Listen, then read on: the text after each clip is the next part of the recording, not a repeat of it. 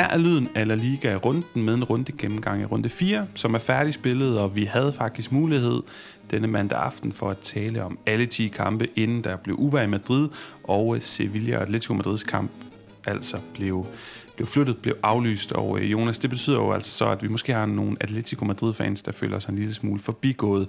Men lad os se, om de gør det, når den her udsendelse den er overstået, fordi det kan være, at vi alligevel tager sådan en lille Atletico-snak. Mange de sidder nok og tænker, at nu skal de to gave Gutter, Knudsen og Tijon vinde alle de her transferting, der er sket her i slutningen af august og starten af september i den spanske fodboldandam, og til dem, der siger vi, I bliver nødt til at vente lidt endnu, fordi her i landskampspausen, ja, der optager vi en special, hvor at øh, vi vender nogle af de her transfers. Du har, du har fundet på en lille leg. Kan du ikke lige sætte lytterne ind i den, så kan vi tease for den? Jo, og det, øh, og det er fordi, at, at vi kan jo sagtens sidde her og vurdere, hvad vi, øh, hvad vi tror bliver øh, de gode transfers fra det her sommervindue. Vi ved, hvilke klubber, der har købt nogle spillere til nogle steder, hvor de manglede nogle løsninger, og vi ved, hvilke spillere vi har store forventninger til, og som vi har en stærk formodning om, at de bliver gode, men øh, sandheden er, at man ved jo først, hvor god en transfer er, når de lige har fået lov til at, at spille sig ind, og, og nogen kan overraske. Det kunne være Joao Felix, som øh, om et halvt år er den største profil i La Liga, selvom vi måske ikke har ham som det bedste indkøb lige nu, øh, selvom vi kender hans potentiale. Så, øh, så i, her i, øh, i landskampspausen, hvor Spanien skal møde Georgien og Kypern, øh, så sætter vi os øh, til at øh, lave en top 15 over øh, de øh, bedste transfers ifølge os, som vi ser det lige nu i løbet af sommeren i, øh, i La Liga og så øh, lover vi, at i løbet af sæsonen, måske til, til december, eller når vi sådan, øh, begynder at nå halvvejs ind i sæsonen, så evaluerer vi lidt på den top 15, øh, vender tilbage og ser, er vi enige med os selv nu lige efter transfervinduets øh, luk, eller vil vi gerne lave noget om? Er der nogle transfers, der har skudt sig ind på listen, nogen, der har skudt sig i top af listen, eller nogen, vi har fuldstændig overvurderet betydningen af øh, lige nu og her? Så det, øh, det er, hvad der venter fra os øh, her i løbet af, af landskampspausen.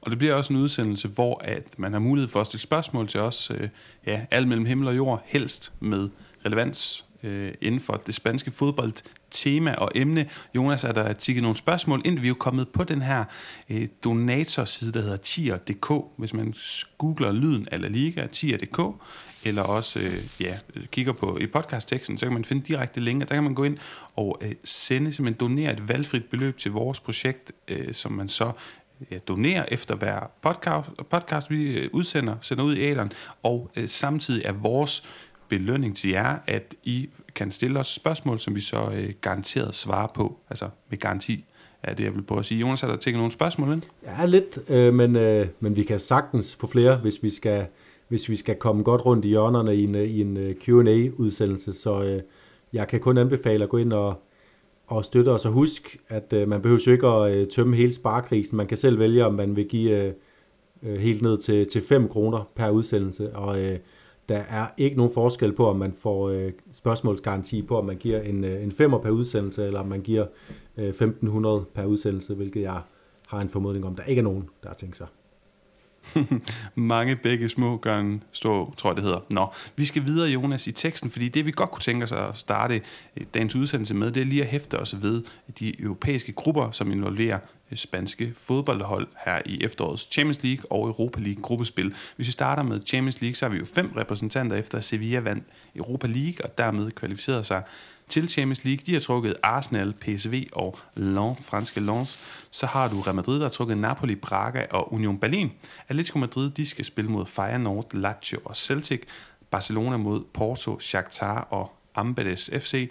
Og endelig Real Sociedad, der skal møde Benfica, Inter og Salzburg.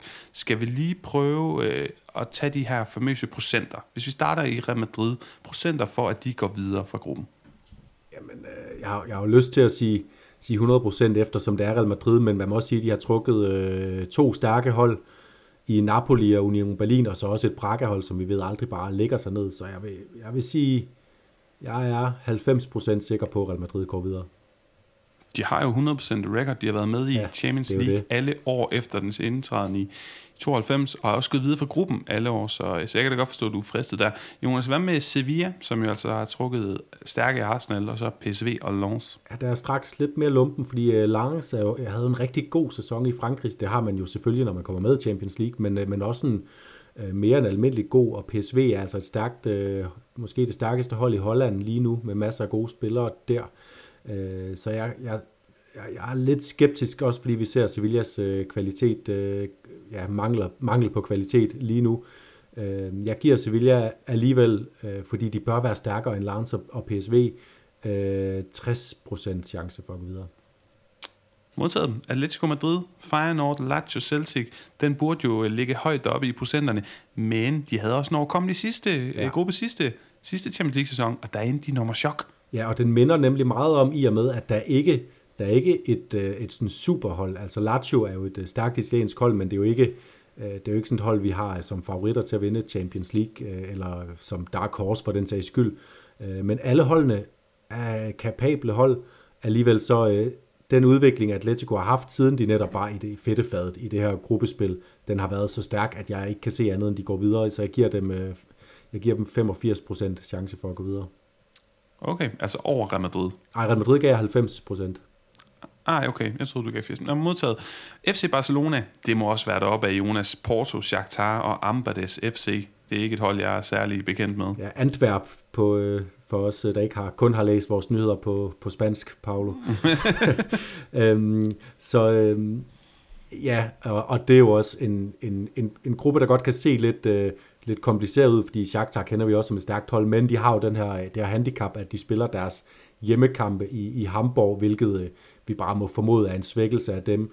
Øh, og Antwerp er et hold, Barcelona selvfølgelig bør få, få 6 ud af 6 point øh, imod. Øh, så jeg giver, øh, jeg giver Barcelona, hvad gav jeg Atletico? Øh, 85. Jeg giver, 85. jeg giver Barcelona det samme for at gå videre. Så altså også lagt i kakkeloven til, at de FC Barcelona kan få øh, ja, bugt med det her Champions League spøgelse, de altså har, ja, har fået tilraget sig de sidste par sæsoner. Det var helt vildt, hvis Barcelona gik tre sæsoner i, i streg, uden at gå videre fra, fra Champions League-gruppespillet. Det, det ville være uhørt. Og godt, vi vanen tror har fået en, en spansk til dansk oversættelse af Amberdes til Antwerpen, og så er jeg også blevet afsløret i, hvor jeg kom, konsumerer mine nyheder hen. Ja. det gik lidt hurtigt, da jeg noterede øh, de her ting. Real Sociedad, Benfica, Inter, Salzburg, den er øh, straks værd. Det må næsten være her, hvor du er mest pessimistisk på øh, vegne af det spanske hold. Ja, det er jeg, og det er fordi uh, Inter, uh, må vi formode, til trods for, at vi, vi hvordan, hvordan vi kender Real Sociedad som et stærkt hold, så er de både et mere rutineret hold i europæisk regi, de er også et hold, uh, der bør være stærkere end Real Sociedad lige nu. Uh, Benfica altså virkelig, virkelig øh, stærkt bud langt ind i Champions League-turneringen sidste år. Øh, jeg ved ikke helt, om de, er, de står lidt svækket på transfermarkedet. De har i hvert fald mistet, øh, øh mistet en Gonzalo Ramos til, øh, til PSG, men, øh, men stadigvæk et rigtig stærkt hold. Og Salzburg er jo et hold, vi ved, at selvom øh, man måske nogle gange kigger lidt på deres hold og tænker, om der er der ikke så mange, vi kender, så er det jo et hold, der, der bliver ved med at producere nye talenter hele tiden, så hvem ved, om der lige er to-tre stykker, der, der brager igennem i det her gruppespil. Så, så det kan blive mere end almindeligt kompliceret for, for Real Sociedad, og jeg giver dem, jeg giver dem en, øh, trods alt en, en 50% chance for at gå videre, fordi jeg tror et eller andet sted, de kommer til at, at kunne vinde over Benfica og Salzburg på hjemmebane, og så afhænger det af, at de kan hive, øh, hive et eller to øh, uafgjorte resultater mod Inter, og så, øh, og så lave sådan en, øh, en god udkamp mod enten Benfica eller Salzburg. Det, det tror jeg godt, at Real Sociedad kan, men, øh, men ikke højere end 50 procent. Modtaget. Og så sidst, øh, rosinen i pølseenden i forhold til, hvor mange forventer du går videre ud af de her fem. Du er jo kendt for at være notorisk optimistisk på, på de spanske hold, og så nogle gange også øh, ja, komme til at se uheldig ud på bagkant. Men jeg deler din optimisme, Jonas. Jeg skrev jo på Twitter, at, at øh, jeg, jeg mener i hvert fald, at man skal minimum have tre hold videre, alt andet end fiasko. Fire hold burde sådan være den normale præstation, og så tør man godt håbe på, på, på fem, men det må da som minimum være, være fire, du håber på med din optimisme. Ja, og øh, håb, jeg håber på, på fem, men jeg, jeg tror på fire, øh, og jeg tror, at øh, jeg, jeg føler mig, det, det antyder mine procenter jo også øh, øh, på, på Barcelona, Atletico og Real Madrid, jeg føler mig ret tryg ved, at de tre klarer kottet den her sæson, også fordi de må have de har jo fået de her forskrækkelser nu, Barcelona og Atletico, så, så de tager, kommer ikke til at tage let på nogen kampe, heller ikke dem mod øh, Antwerp og, øh, og Celtic fra, fra Skotland. Øhm, så øh, Real Sociedad og Sevilla er de to, der kommer til at vakle, og jeg kan sagtens forestille mig et scenarie, hvor, hvor en af dem falder, så derfor så er mit realistiske bud, at, at fire hold går videre.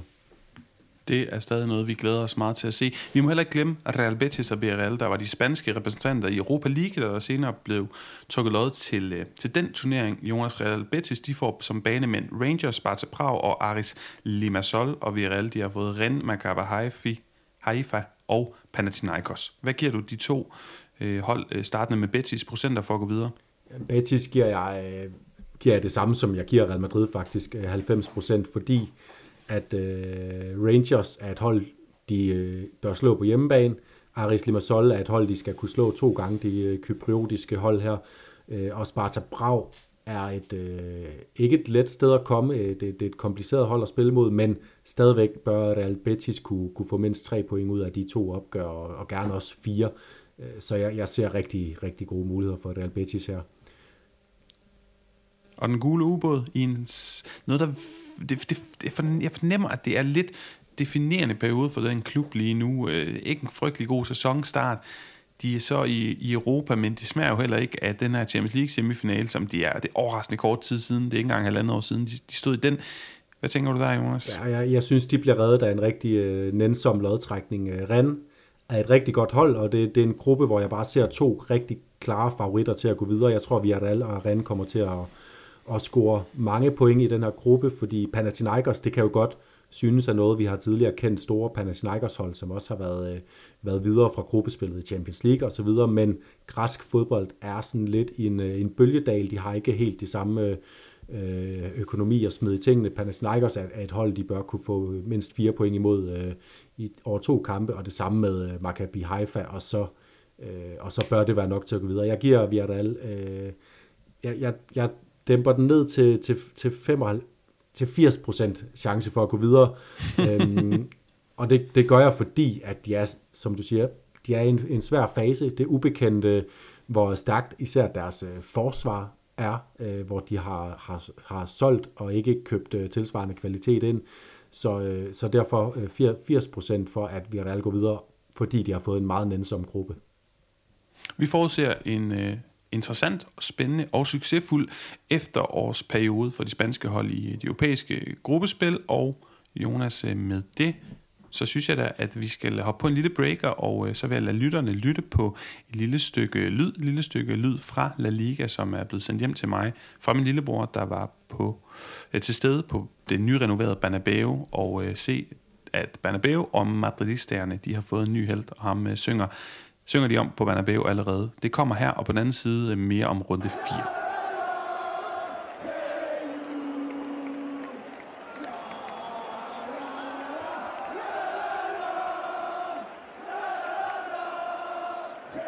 Jonas, inden vi starter med sådan det mere slaviske gennemgang af runde 4, så har jeg jo fundet et par pondit brætspilskort frem til dig, du skal uh, gætte på, og lytterne kender efterhånden, they know the drill, de kender den her øvelse, så uh, ja, prøv at se, om I kan quizze med derude, vanen tro. Jonas, den her basker, han gik glip af store dele af sæsonen i 98-99 sæsonen grundet problemer med hjertet. Sæsonen efter var han dog atter tilbage på holdet, da Real Madrid vandt Champions League efter en 3-0 sejr over Valencia. Og hvis du mangler clues, så giver jeg dem gerne. Er det denne basker, sagde du det? Ja.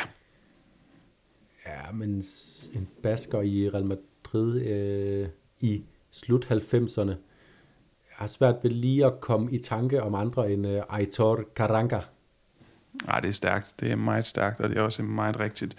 Et point indtil videre. Så skal vi lige prøve. Så jeg har også en, en jeg vil sige, for at en rigtig, rigtig ond en øh, for dig. Den her, den skal vi gemme. lidt med Valencia. Den glæder mig til at teste dig en dag. Ja, vi skal lige have den her selvfølgelig. Jeg, og måske har vi egentlig haft den, men åh ja. Denne hollænder scorede Champions Leagues hurtigste mål, da han i 2007 scorede mod Real Madrid efter 10,12 sekunder. Mod Real Madrid? Mod Real Madrid. Ja. Han har tidligere været i Tenerife og Deportivo La Coruña. Okay, så må det være, så må det være Roy Mackay. Det mener du alligevel, og det er også fuldstændig rigtigt. 2007 øh, alligevel, der troede jeg, han var der var han også godt op i årene. Nej, nej, den er, øh, den er god nok. Og sidst men ikke mindst, igen Jonas, vi har været så mange igennem, jeg bliver i tvivl, du må sige, hvis at, at vi har haft dem før. Men øh, det tredje spørgsmål kommer her, det er ikke den svære, den gemmer vi til en anden gang. Denne spanske forsvarsspiller nåede til tops i Champions League to gange med Real Madrid. Han fik også spilletid i Liverpools finale nederlag til AC Milan i 2007. Ah, så er det en, der har nået, så er det så lige spørgsmålet, om det er en, der er nået til tops med Real Madrid i starten af nullerne, eller har været der i øh, 14, 15, 13, 14. Alvaro Arbeloa. Correcto. Meget, meget flot.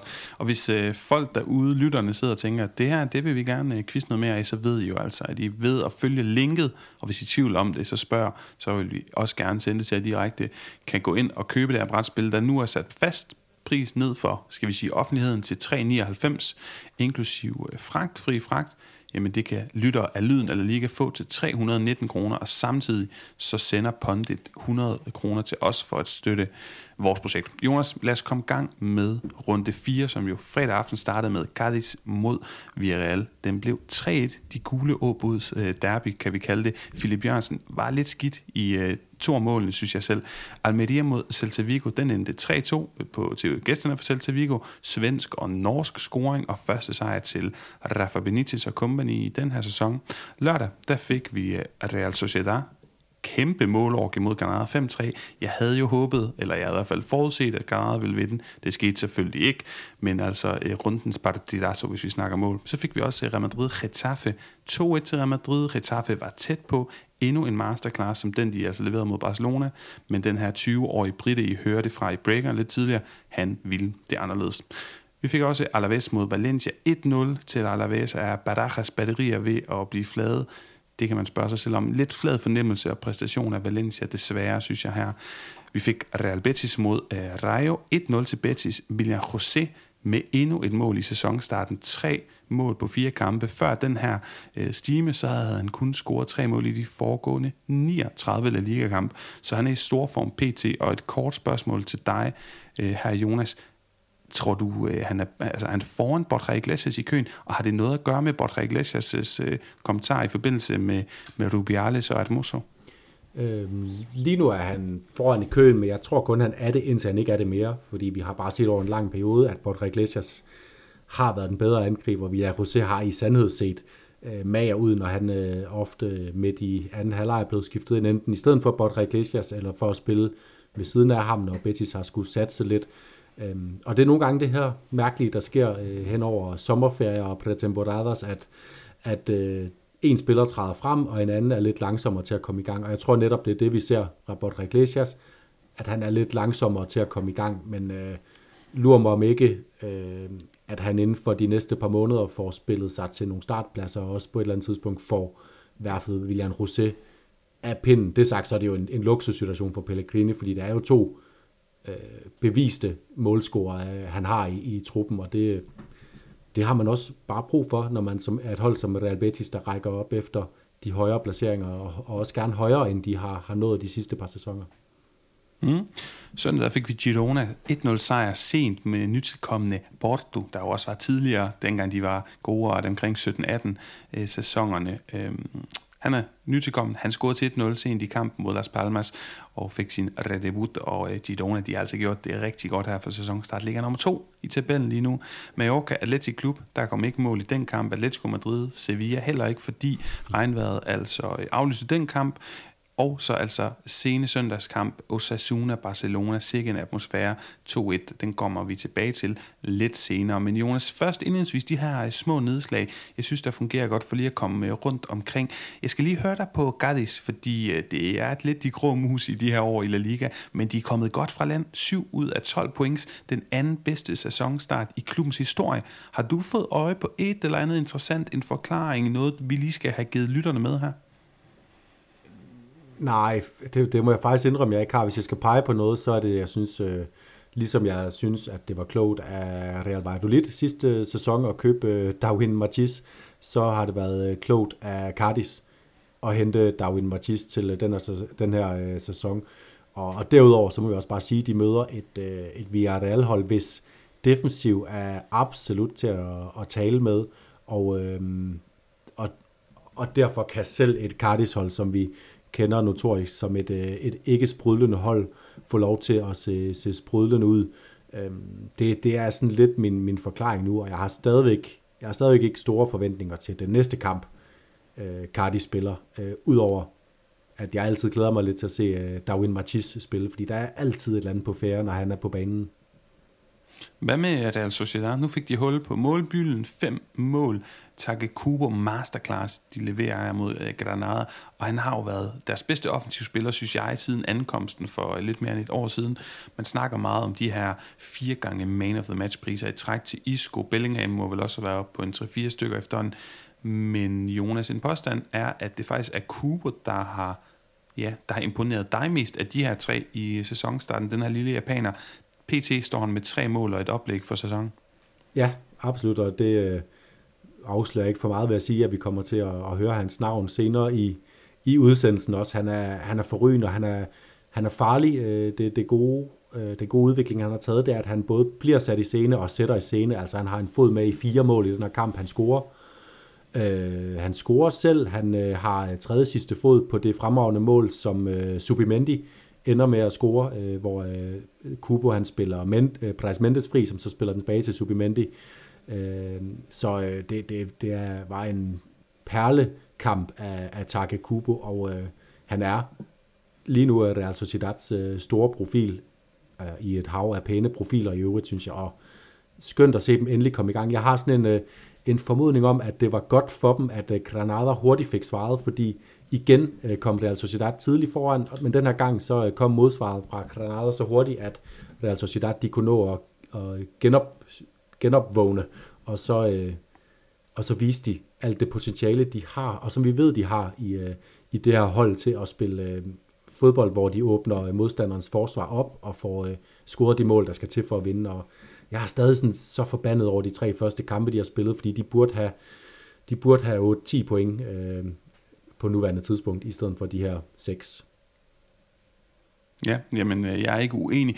Jonas, jeg tænker, vi kan godt lige snige 5, 7, 10 minutter ind om Atletico Madrid. Det er længe siden, vi har fået vendt der situation, og nu har jeg samlet lidt til bunke på vores, øh, ja, skal jeg kalde det Atletico Task Force, flere lyttere og en, og en spansk journalist, jeg også har forhørt mig, fordi vi jo ikke vidste, da jeg sad og forberedte den udsendelse, at, øh, at der skal mod Sevilla vil blive aflyst, og også fordi hvad ved, altså så kan man gemme det til næste gang, men det kan da være, at næste gang så har de spillet en forfærdelig kamp, eller en god kamp, eller en bestemt spiller, eller en eller anden fortælling trækker overskrifter, så, øh, så virker det malplaceret. Så jeg øh, vælger at tage det med i en lille Atletico-blok alligevel, og jeg har sådan undret mig over, de startede jo med at være så øh, sindssygt gode. Øh, det var ligesom om, at da man skrev 2023, øh, 1. januar nærmest, så blev de bare fremragende. Jeg har spurgt lidt forskellige personer, hvordan kan det være? Jeg startede med at spørge vores lytter Simon Madsen, og han siger, der er ingen tvivl om, at der har, kun, der har ikke kun været en opblomstring hos øh, Griezmann, det har også været Nahuel Molina, der har været Marcos Llorente, og øh, det samarbejde, de to har, altså Nahuel Molina og Marcos Llorente ud til højre,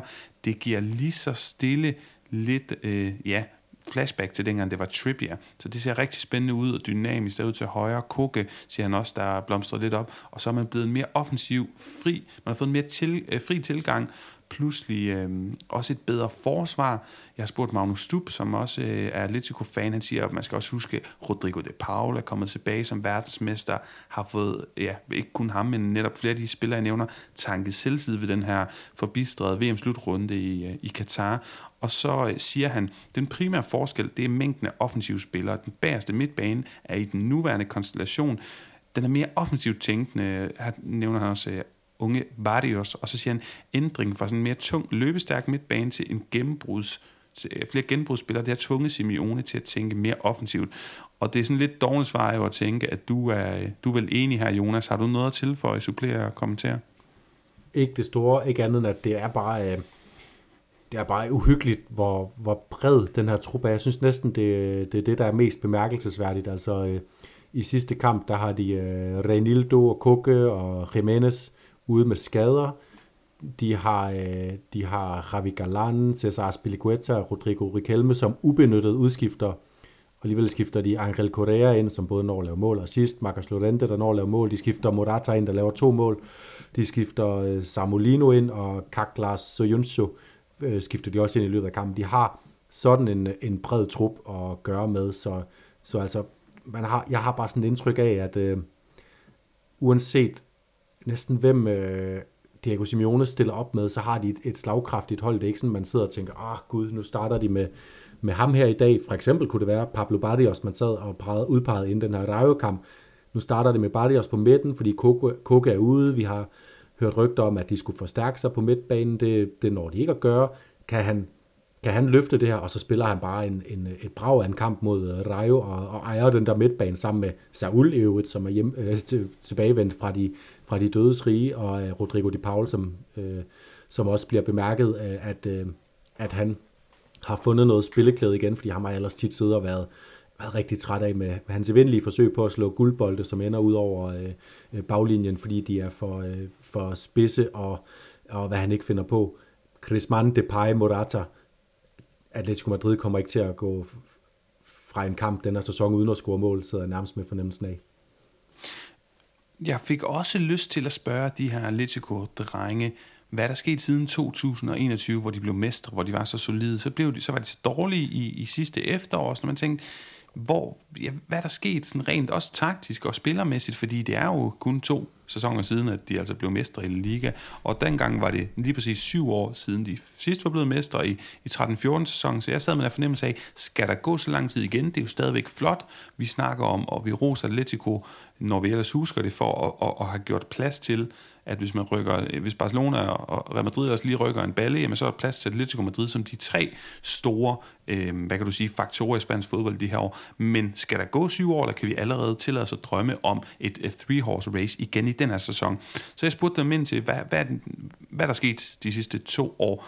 Øhm, Jesper Christensen, der også er Atletico-fan, han skriver, i 2021-sæsonen, der var det ikke Llorente, der var den største åbenbaring, på trods af alle mål, han var involveret i. Det var faktisk derimod Trippier, som lå og orkestrerede det hele på den højre side, eller i hvert fald, han orkestrerede hele den højre side.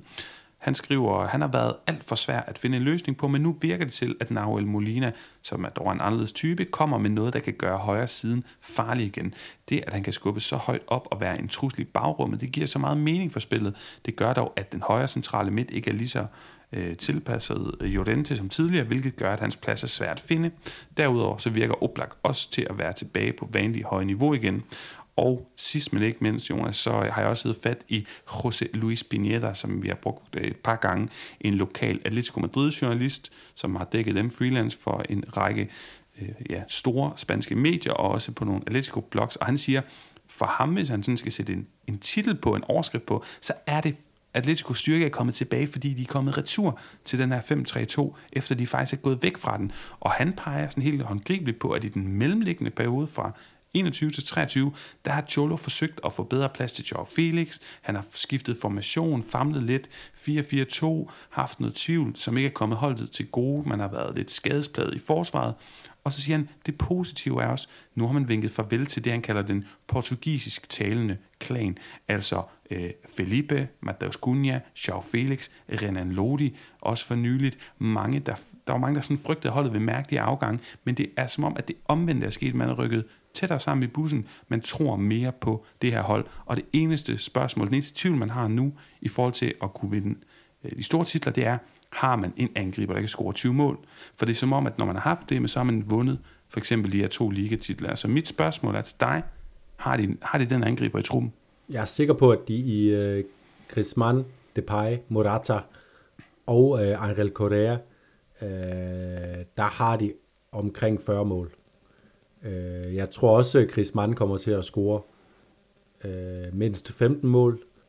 Øh, så spørgsmålet om de lige har en, der scorer 20 mål, det, det er måske heller ikke så vigtigt, hvis, øh, hvis de andre så rammer de der 10-15 stykker alle sammen. Men altså, jeg kan ikke se, hvorfor at, øh, at en af dem ikke skulle ramme over 20 mål. Øh, det, det, det kan jeg faktisk ikke, fordi at de ser bare så skarpe ud. Og nu, nu nu det er jo farvet af, at sidste gang vi så dem, der scorede de syv mål, og øh, alle angriberne kom, kom på tavlen, så lidt ligesom med Bellingham, vi sidder og forventer lige pludselig skal score et hav af mål i Real Madrid, så, så har jeg, så har jeg den, øh, den idé om Atleticos angriber lige nu, at de kan score, når det skal være, men øh, Chris Mann kan godt score over 20 mål, det kan Morata også, det kan, det kan Depay også, så altså ja, det har de.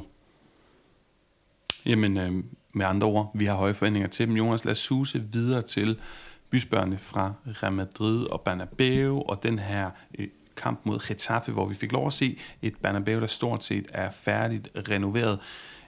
en kamp mod Getafe, hvor at øh, Getafe jo langt hen ad vejen lykkedes med deres gameplan, som virkede en til en som den, de havde lagt mod FC Barcelona, i hvert fald i grove træk. Vi havde det her Late X, der var på spil igen, Majoral, der fik scoret, Fran Garcia, der så skidt ud i den øh, situation. Det kan vi blandt andet snakke om, hvis du har lyst.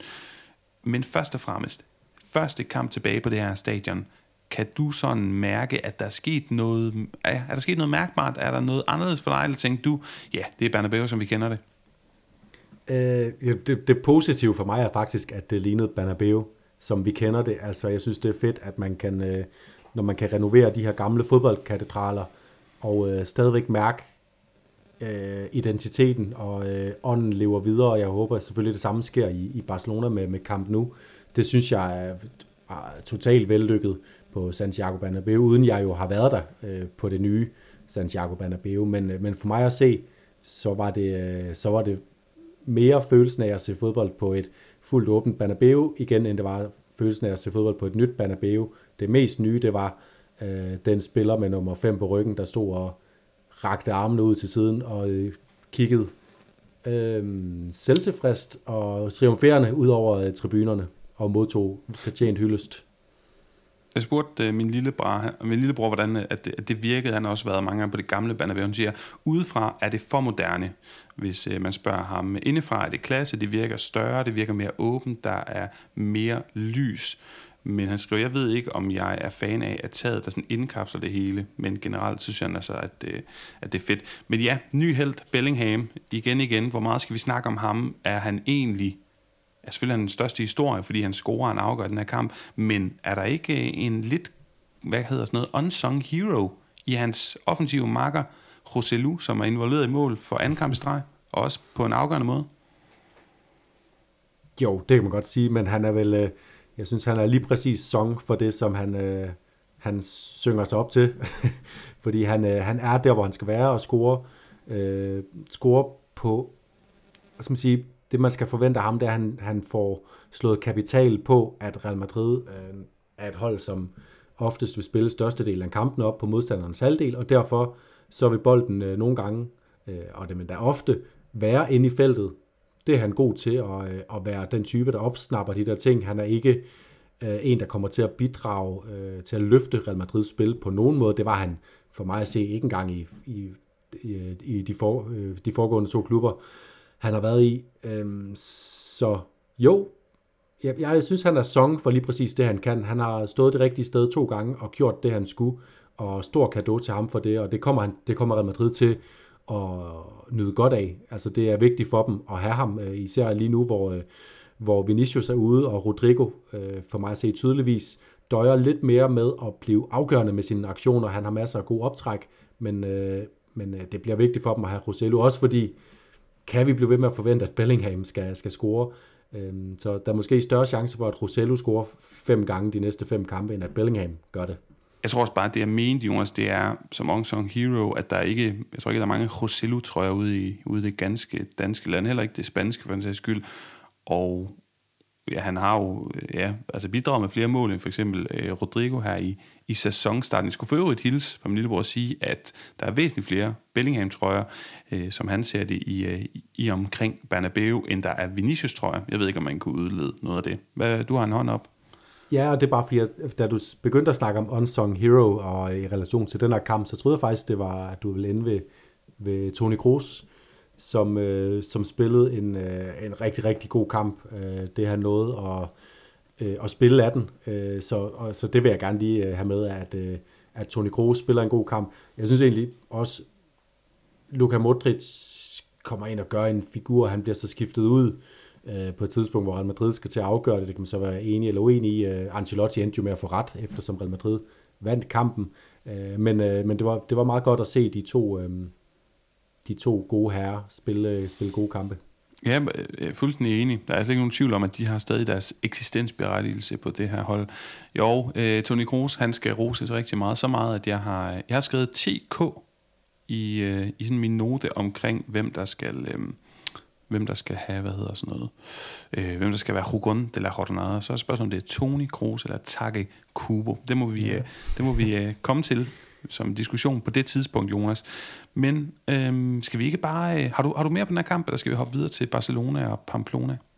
Jeg kunne godt lige tænke mig at snakke om, øh, om Antonio Rüdiger, for jeg synes, han kom ikke, øh, han kom ikke godt ud af den kamp, øh, og, øh, og det, det må være noget, der godt kan begynde at bekymre lidt, fordi det er bare, hvis, øh, hvis Real Madrid skal, skal være helt op på den høje klinge, så er det ham, der skal ind og, og være den, øh, den erstatning for Militao, mens han er ude, som, øh, som skal løfte Real Madrid holdet sammen med Alaba ind i det midterforsvar. Ellers er det jo Nacho, som vi ved er en, en pålidelig spiller, men, men uden det her høje topniveau. Og der, der er bare nogle mærkelige ting, Rüdiger gør, sådan, som ikke er særlig Real Madrid-agtige. Altså, vi kan jo alle sammen se, hvor, hvor dygtig en forsvarsspiller han er. Øh, og også, altså, det er jo, det er jo heller ikke, fordi han er klump, clumsy i sin øh, boldomgang eller noget, men han træffer nogle beslutninger, hvor man tænker, det her det er en dygtig forsvarsspiller, der endnu ikke helt har, har øh, taget Real Madrid øh, DNA'et til sig. For eksempel, når han beslutter sig for at skyde øh, fra øh, 35 meter, mens Real Madrid er i gang med at sætte et angreb op. Når man er, når man er blevet rigtig Real Madrid-spiller, så holder man fast i bolden, og øh, prøver at finde de rigtige spillere, der kan finde åbningerne, og så spiller man chancerne større, og så øh, scorer man på den måde. Så, så Rüdiger, ah, jeg savner at se lidt mere øh, kvalitet og sådan sikkerhed i beslutningerne fra ham. Ja, jamen øh, det skal vi da prøve at holde øje med fremadrettet. Lad os så hoppe til Pamplona, til det her stadion, der er så fedt. Der også har fået et retouch de sidste par øh, ja, eller inden for de sidste par år, El Sadar, det koger og bobler og syder og brager og lægterne hopper og bevæger sig og giver efter. Det er så fed en stemning, og det er det, jeg snakker om. Men jeg synes bare, jeg synes bare det, det siver ud af tv-skærmen og ind i min stue, selvom jeg sidder lidt, øh, hvad hedder det, halvsøvnig.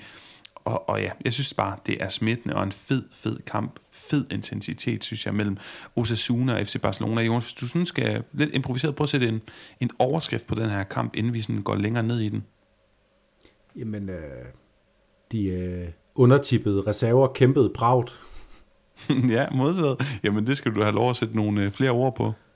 Jamen det er bare vildt. Når jeg lige sidder og tæller øh, Osasunas startopstilling, så kan jeg tælle øh, Cartena og Aymar Oroz, og så delvist øh, Ruben Garcia, øh, som vil være i øh, Osasunas øh, gala-opstilling, hvis de skulle spille en, øh, ja lad os sige, Copa del Rey-finale igen i morgen. Og alligevel så, øh, så kommer de ud med øh, båret også af det, den her atmosfære, som du snakker om på, på øh, ja, nu er Banabeo lige kommet til, men, øh, men, men før Banabeo blev færdig, var det måske det fedeste fodboldstadion. Sådan, øh, Øh, jeg har desværre ikke besøgt det, men man kan bare se det. Det, det er et sted, der står meget, meget, meget højt på min øh, ønskeliste om at, om at komme hen og se fodbold. Øhm, og de bliver bare båret frem af den her øh, atmosfære, som vi kender, og lige præcis som mod Valencia, hvor de stillede med, og men ikke så reservespækket hold, så alligevel et reservespækket hold, hvor de vandt, så, øh, så kunne man bare ikke se, at det var det næste gelede af Osasuna-spillere, der, der var der. Måske lige med undtagelse af sådan kvaliteten i de afgørende faser, hvor Pablo Ibanez og øh, den falske Raul Garcia og Jose Arnaiz, øh, Arnaiz, de ikke, ikke lige havde den kvalitet, som Jimmy Avila og Kike Barca og Budemir kom ind og viste den, øh, de sidste 20 minutter og en halv time. Så altså bare en øh, meget overraskende at se Barcelona blive udfordret så meget til tænderne af, øh, af nummer øh, ja, 12 til 22 more or less i øh, Osasunas trup. Ja, um, det, er ikke en, det er ikke en trup, hvor man stopper op og siger, hold da op, den er bred, uh, inden sæsonen starter, men Nej. altså rigtigt, og uh, ja, de kæmpede med næb og klør, var tæt på at rave et resultat uh, til sig. Jeg vil også bare lige, når vi snakker Osasuna-spil, jeg har nævnt ham før, den her mand, jeg, jeg kan simpelthen ikke finde ud af, hvem det er, jeg synes, han ligner, men Juan Cruz, den her vensterbak, der var så episk ud, også øh, spiller en solid omgang i fodbold, står en fin vensterbak. Jonas, hvis vi sådan går ind i kampen, så er der jo en overskrift, jeg sidder tilbage med, der er flere. Der er selvfølgelig øh, uh, Lamin Jamal igen igen, der bare ser god ud. Og det er sådan, jeg kan sådan se, når han tager et træk forbi, når han er elektrisk forbi en spiller, eller, eller han ja, laver en god positionering, en god tæmning, en god dribling, et godt træk, så er jeg sådan, okay, så langt, så godt, men nu er du 16, nu, nu laver du noget hovedløst, nu mangler du ild til hjernen. Men nej, han bliver ved med sådan at gøre fattet ting. Han er enormt også uselvisk. Der er tit, hvor jeg synes, han, han, han jeg forventer, at en ung, ekscentrisk spiller prøver skuddet og bare vil altså gøre alt for at, at slå igennem på den måde. Men nej, han er sådan fornuftig i sit spil. Men det er faktisk ikke ham, øh, jeg vil, jeg vil nævne. Jeg vil nævne Jules Koundé, fordi han scorer et mål, han spiller fantastisk, og han vikarierer tør jeg godt kalde det, inde i det centrale forsvar. Og så sidder jeg og kigger på en Joao Cancelo, som er kommet ind, og som nok er kommet ind for at spille højre bak hos FC Barcelona de fleste kampe, når de er meget på bolden. Araujo er fast mand, første valg i midterforsvaret. Og så er spørgsmålet om vores danske landsfælde Andreas Christensens plads som, øh, som fast mand i det centrale forsvar truet. De første tre runder, der gik han ud øh, tidligt i kampene. Der er både det med, at hans ben er lavet af glas. Der er også sådan... Altså, vi har, vi har jo ikke tradition for at have de store danske briller på i det her program, men jeg kan alligevel ikke lade være med at tænke, om vi lige skal prøve at ja, og spekulere lidt i den fremtid, han går i møde, om Joao Felix er dårlige nyheder, undskyld ikke Joao Felix, Joao Cancelo, er han dårlige nyheder for Andreas Christensen? Det, det, det må han jo være, fordi vi ved jo, at, øh, at hvis øh, det var El Clasico, der var blevet spillet søndag aften kl. 21, så havde øh, Sergio Roberto øh, Øh, ikke spillet højre bak, det havde Jules Koundé, og så havde Nico Martinez formentlig fået sin øh, startdebut sammen med Andreas Christensen, men hvis øh, Araujo ikke havde været skadet, så havde han øh, så havde han spillet i stedet for Nico Martinez. Når, øh, når Cancelo så kommer ind, så bliver det hele forskudt en gang mod venstre. Det kunne meget vel være Christensen, der rykkede. Hvis vi havde snakket om det her i sidste sæson, så havde jeg sagt, at øh, det var Jules Koundé, der ville blive offret, men han er bare kommet øh, rigtig, rigtig godt fra start øh, den her sæson, hvor Christensen har været lidt mere shaky. Man kan jo håbe, at han bare er en, øh, at han bare lige skal finde sig selv i, i en ny sæson og finde den rigtige øh, form og sådan noget, fordi øh, der, jeg synes, de er så tæt i niveau, øh, de tre stopper der, vi har snakket om, og ja, måske i virkeligheden også Inigo Martinez, som vi bare har set være en klippe i, øh, i snart 10 år i, i La Liga, øh, at, at det kan blive forskudt fra periode til periode. Altså jeg tror ikke, der er noget definitivt, og jeg tror, at Xavi har fuld tillid til både kun det, Araujo og Christensen, men, men, øh, men hvis jeg skal svare sådan, lægge øh, hånden på kogepladen, morarme un poquito, så siger jeg, at hvis øh, alle tre er klar, eller alle fire er klar, øh, Nico Martinez, Kunde, Araujo og Christensen, og der er El Clasico på søndag, så spiller, øh, som det ser, står, står lige nu, så spiller Araujo og Kunde. Men så vil jeg også sige, at om en måned kunne det se anderledes ud. Hvad så, hvis jeg siger, at netop El Clasico, der spiller Araujo nok som øh, højre bak for dem op for Vinicius, og så altså Kunde og Christensen centralt? Jamen, så siger vi en, øh, en Champions League-finale mod øh, et hold med en øh, sløj venstre kant. ja, så kan man så spekulere i, hvem, hvem det kunne være. Muy bien, Jonas. Øhm, ja, andre ting, jeg har sådan nævnt et par små, øh, små noter, et par små tanker, jeg går med hister her om den her kampe på Barcelona-siden. Jeg har lavet, nævnt Lamine Jamal.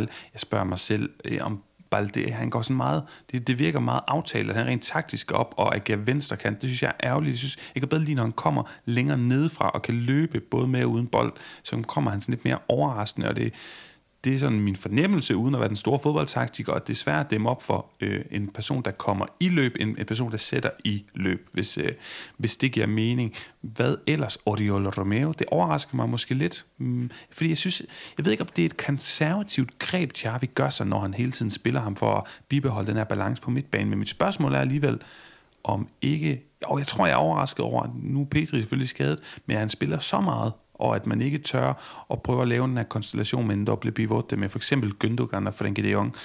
Det er bare et par abundes fra min side. Har du øh, noget andet, du vil kommentere på?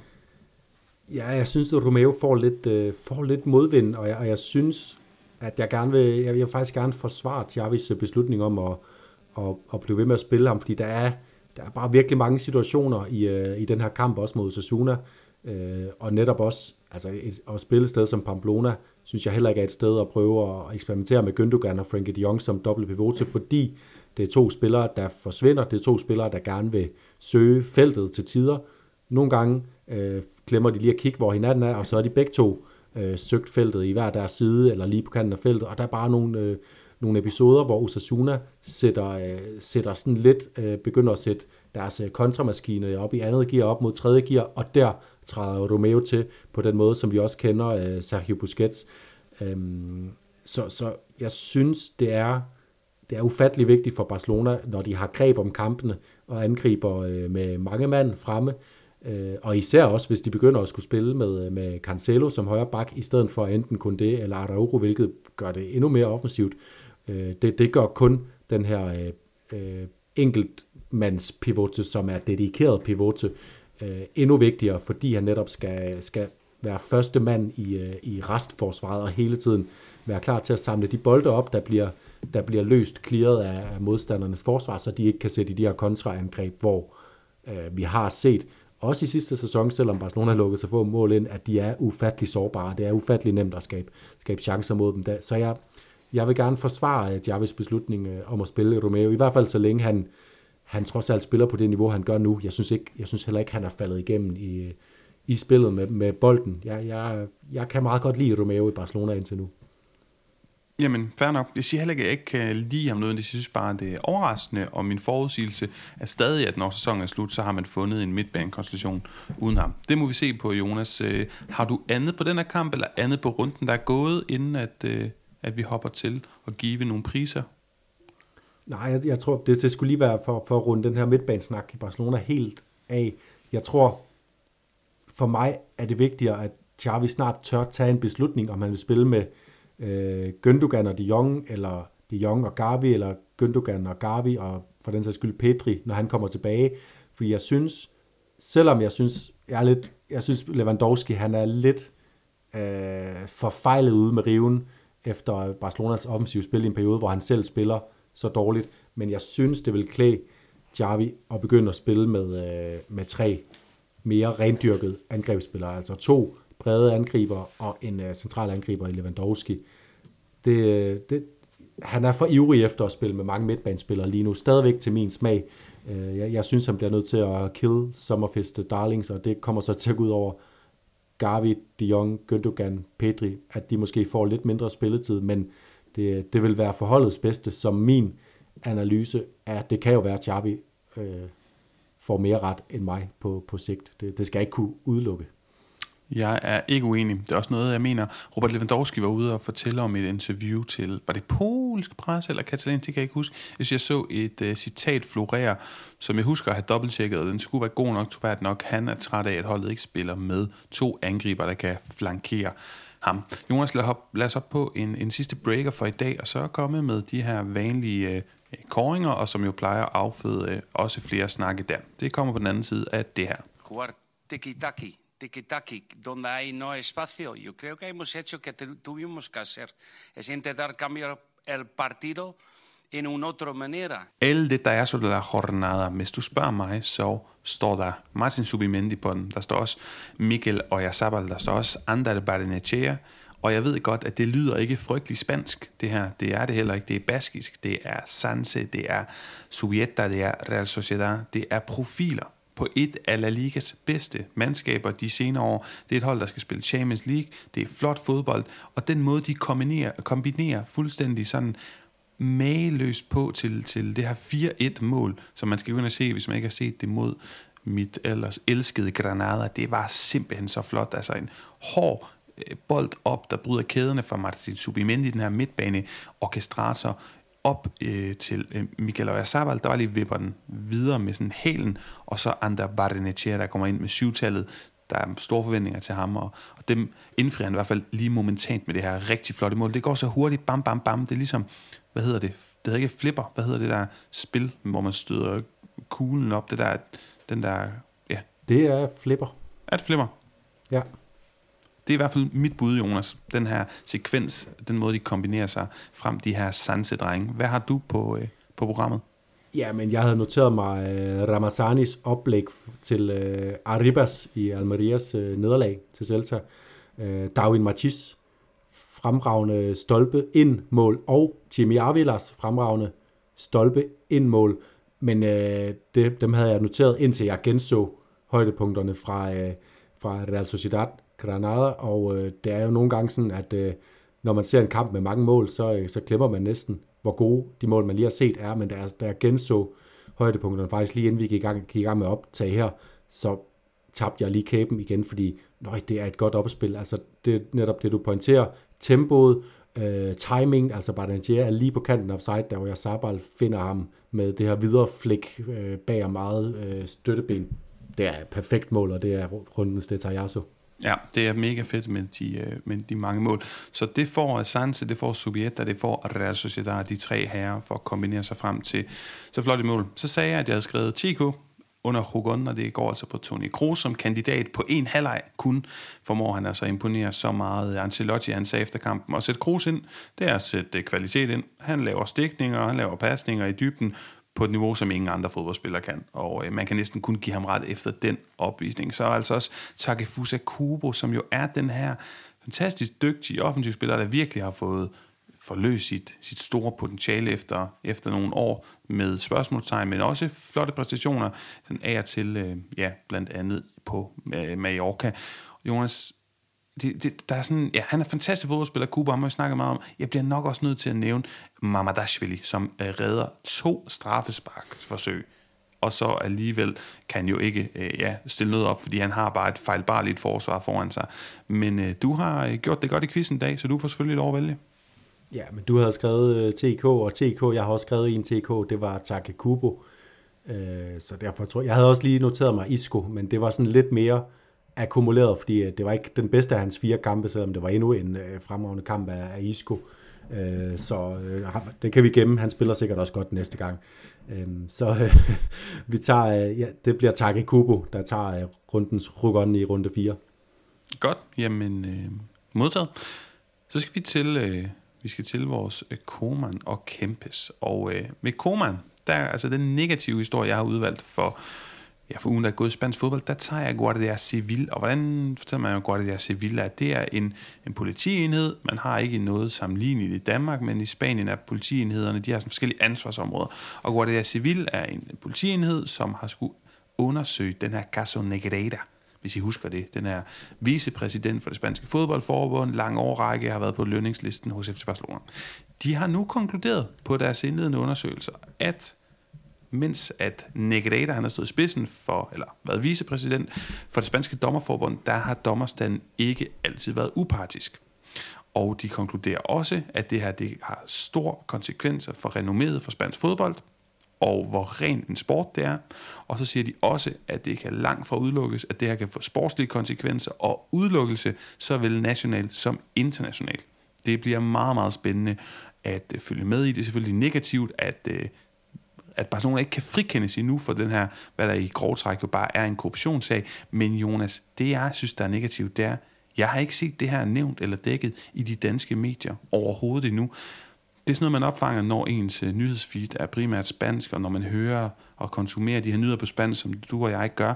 Men det er jo nu, hvor vi faktisk har fået noget, kan du kalde det objektivt, noget konkluderende, der er sket noget reelt i sagen, noget håndgribeligt, og det er så nu, man fejler som dansk medie i at, i at komme ud med de her ting. Så vidt jeg har set. Det er selvfølgelig klart, at, at er der nogen, der har dækket det, og jeg har ikke set det, men så, øh, så er det selvfølgelig min fejl. Men som udgangspunkt retter jeg en kritik den vej.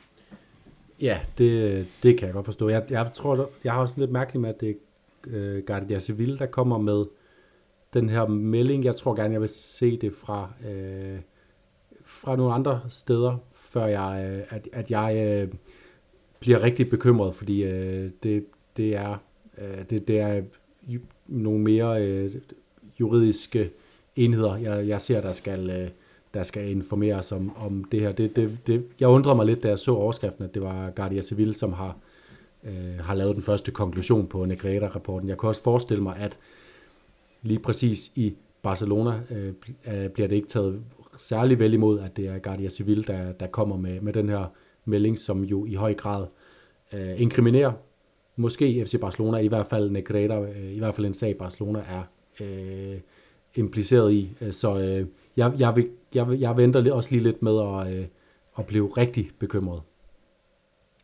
Ja, jamen øh, skal jeg tage min kæmpe, når nu er jeg i gang? Ja, gør det øh, den går, den her positive ting, den går til, øh, ja, lad os se om, om det giver mening i sidste ende, men de store klubbers marginalspillere, som vi igen kan få lov at nyde, at de kan slå deres folder i nogle mindre klubber, Øh, Øh, jeg tænker på Real Madrids overskudslager lige her, som jo, altså Mariano, og det er jo Sola Isco, dem har vi godt nok ikke set meget til de sidste par sæsoner i Real Madrid, men så Mariano til Sevilla, jeg kan godt se, at det kommer til at give mening.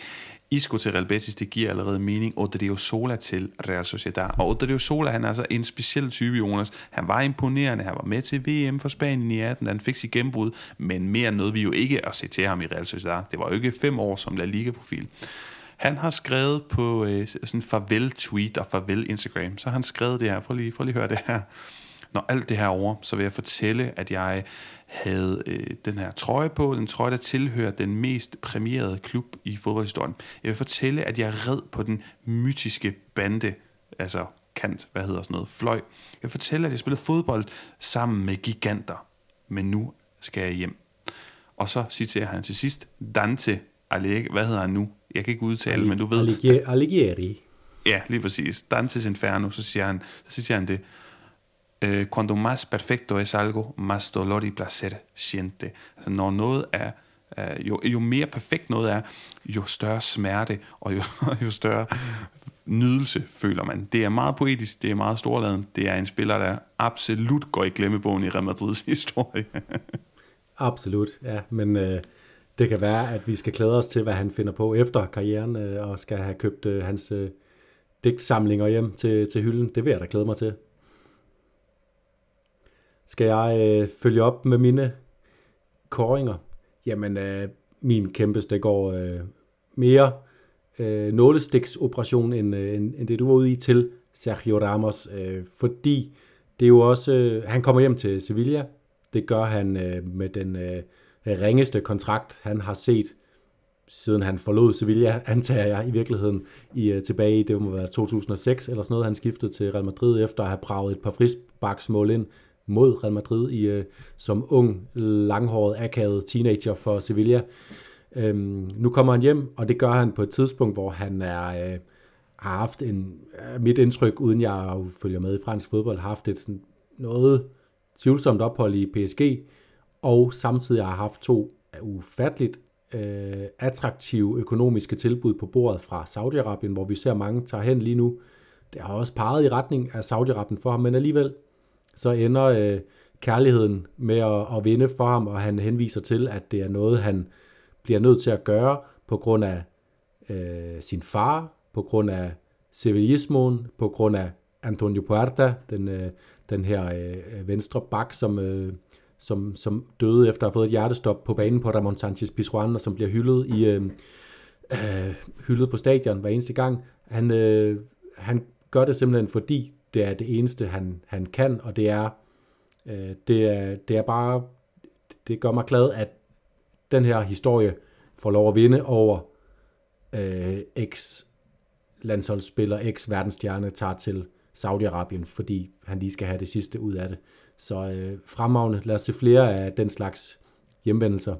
Min komand den går til, nu var jeg lige lidt inde på, at jeg faktisk bakket op om det ene af de udsagn, Robert Lewandowski har været ude med, nemlig at han skal øh, flankeres af mere chanceskabende, mere gennembrudsstærke, mere dynamiske spillere, men jeg synes, det er øh, det er lidt patetisk, at øh, Lewandowski han er ude for tiden og både brokser over det, måden Barcelona spiller på. Han har også været ude og brokse mellem sidebenene over øh, Øh, dommerne, som han synes ikke beskytter angrebsspillere nok. Det er formentlig, fordi han stadigvæk er træt af den Retaffe-kamp og ikke rigtig er kommet sig over det. Jeg synes, han skal til at komme sig over det, fordi at øh, han bliver nødt til at kigge ind. Han spiller for mig at se, og har gjort det i de første fire kampe den her sæson, som en polsk sæk kartofler. Og øh, at han får scoret i den her kamp, det kan, det kan han kun prise sig lykkelig for, og øh, øh, nu, han bliver nødt til at hæve sit niveau, hvis ikke han skal fremstå som lidt af en, øh, et, et patetisk brokkehoved, som retter skytsene alle andre steder hen, når det ikke går, som han vil for sig selv.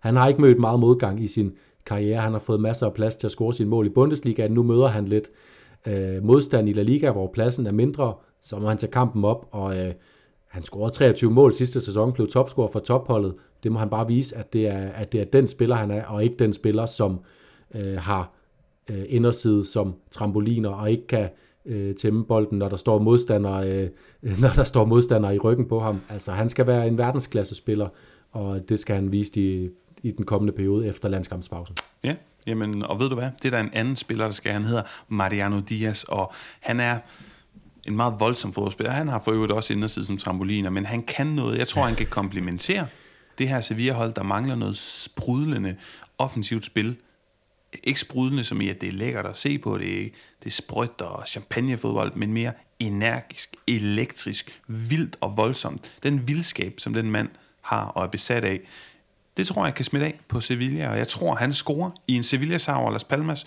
når vi vender retur efter landsholdspausen, Jonas. Så det er min forudsigelse frem mod kommende runde. Har du også haft kig på en?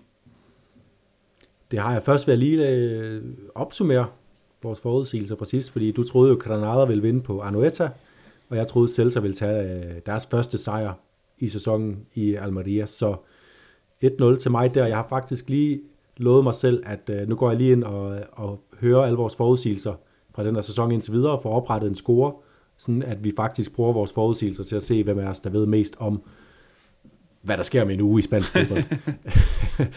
og øh, hvad, hvad tror jeg, der sker om det så om to uger i spansk fodbold? Jeg tror, at vi får et fantastisk opgør lørdag den øh, ja, 16. september må det være, mellem øh, Real Madrid og Real Sociedad på det nye Santiago Bernabeu, og jeg tror ikke, at Real Madrid vinder kampen. Okay, modtaget. Ja, så må vi tage højde for, hvad der er mest modigt at forudsige, så altså, du ved, as we go. Men det, det finder vi ud til den tid, Jonas. For jeg synes jo, vinder Sevilla over Las Palmas, får jeg så et lille point. Det vil jeg da håbe. Hvis Mariano scorer, får jeg så to point. Eller skal der Mariano scoring oh, ja. til for bare at få det ene point, og så videre. Det vil godt sige, at du får, får dobbelt, men så vil jeg også have lov at smide en at øh, Takekubo laver en lille late Alex. Modtaget, det kan jeg godt lide. Jamen Jonas, med de ord, så synes jeg da bare, at øh, vi skal sige uh, tak for nu. Vi lyttes ved om en uges tid, plus det løse, det er i hvert fald uh, planen, hvor at vi uh, stiller Øh, hvad hedder det, ikke stiller spørgsmål, vi kommer til at svare på dem, og så snakker vi også lidt transfer. Hvis du nå at have dit spørgsmål med, så skriv altså til os, øh, men først skal du lige være donator, donator hedder det vist, donator skulle jeg til at sige. Du skal være donator på, øh, ja, på øh, tier siden på Lyden af Liga med tier. Det googler du bare, eller også spørger du også, eller så trykker du på linket. Det skulle være meget fremkommeligt i podcastteksten. Ellers så vil jeg bare sige tak, fordi du lyttede med, og vi lyttes ved.